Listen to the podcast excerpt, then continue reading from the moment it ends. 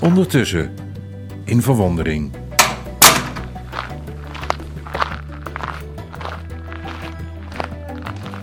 Ja, ik neem even de benen, jongens. Voor de broodnodige mijmering.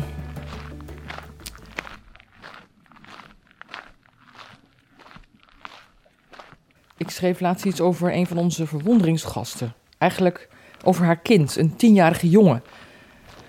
Want toen hij uh, s'avonds met zijn moeder over straat liep, toen zag hij een handdoek liggen.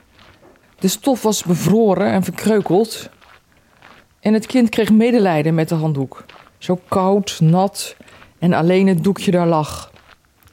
Hij vroeg aan zijn moeder of hij de handdoek mee mocht nemen om te wassen en om te warmen.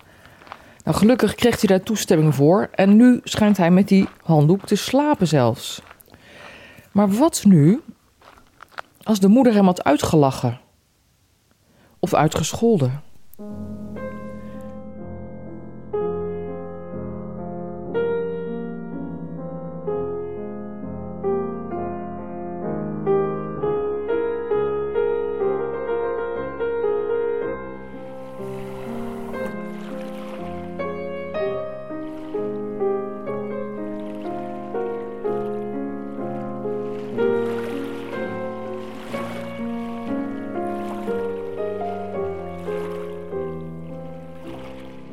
Ja, ik hoor dat zo vaak. Laatst nog op het strand. was een volkomen gelukkig jongetje. Was emmertjes water aan het halen.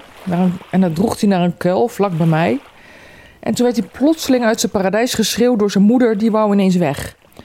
Ze trok en ze duwde hem zo hard, want zijn broekje moest gewassen worden in de branding. Het kind was volkomen in paniek. Van het paradijs in de hel in twee minuten. Ik word daar zo moedeloos van.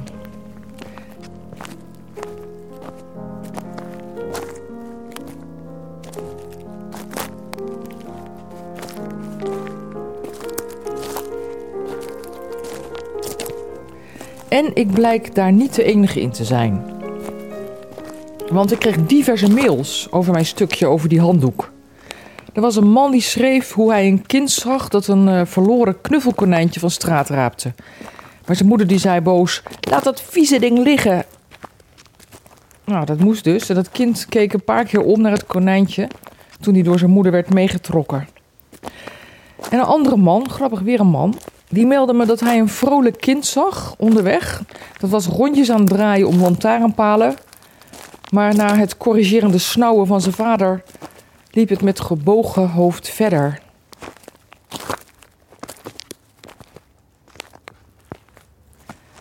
Wat zegt dit allemaal?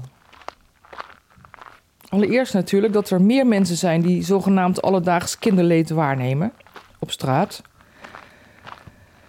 Maar helaas zijn volwassenen kennelijk vaak niet in staat hun kinderen in hun paradijselijke staat te laten. Of er geen ruimte voor hebben, wat natuurlijk wel begrijpelijk is. Door drukte, maar ook omdat we zelf ooit uit ons paradijs zijn gezet. Zo gaat het met de mens.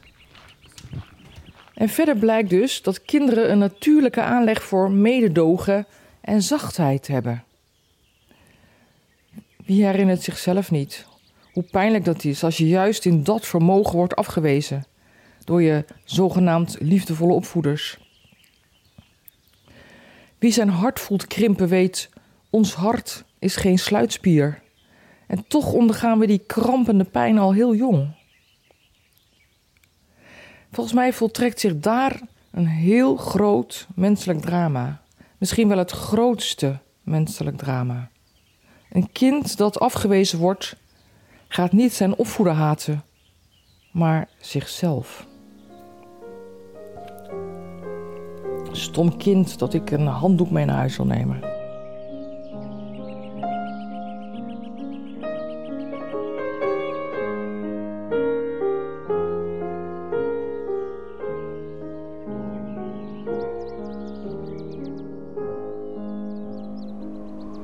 Die zelfafwijzing is misschien wel de oorzaak van alle oorlog. Op het slagveld, in de media, in het slachthuis. Maar ja, wat moeten we met die constatering? Want het leed is al geschied, nietwaar? De handdoek is niet opgepakt, het vieze knuffelkonijn blijft in de modder steken. En ons zelfbeeld is aan gruzelementen.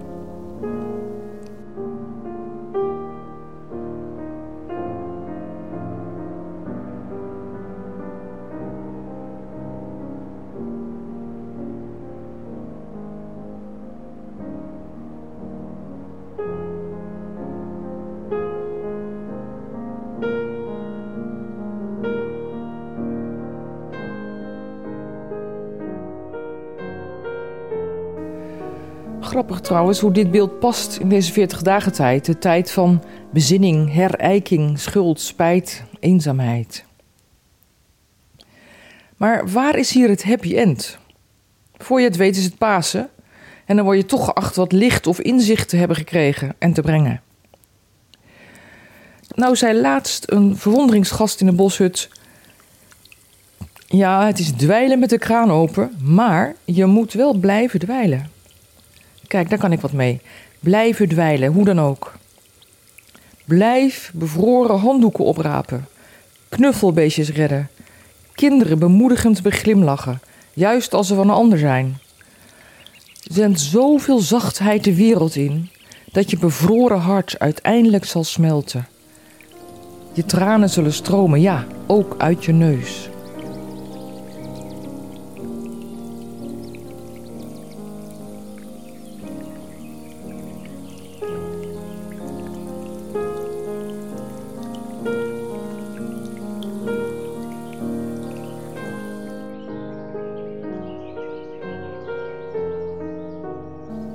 Blijven dweilen.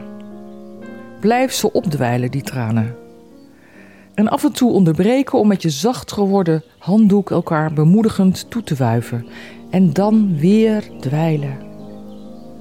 Iemand moet het doen.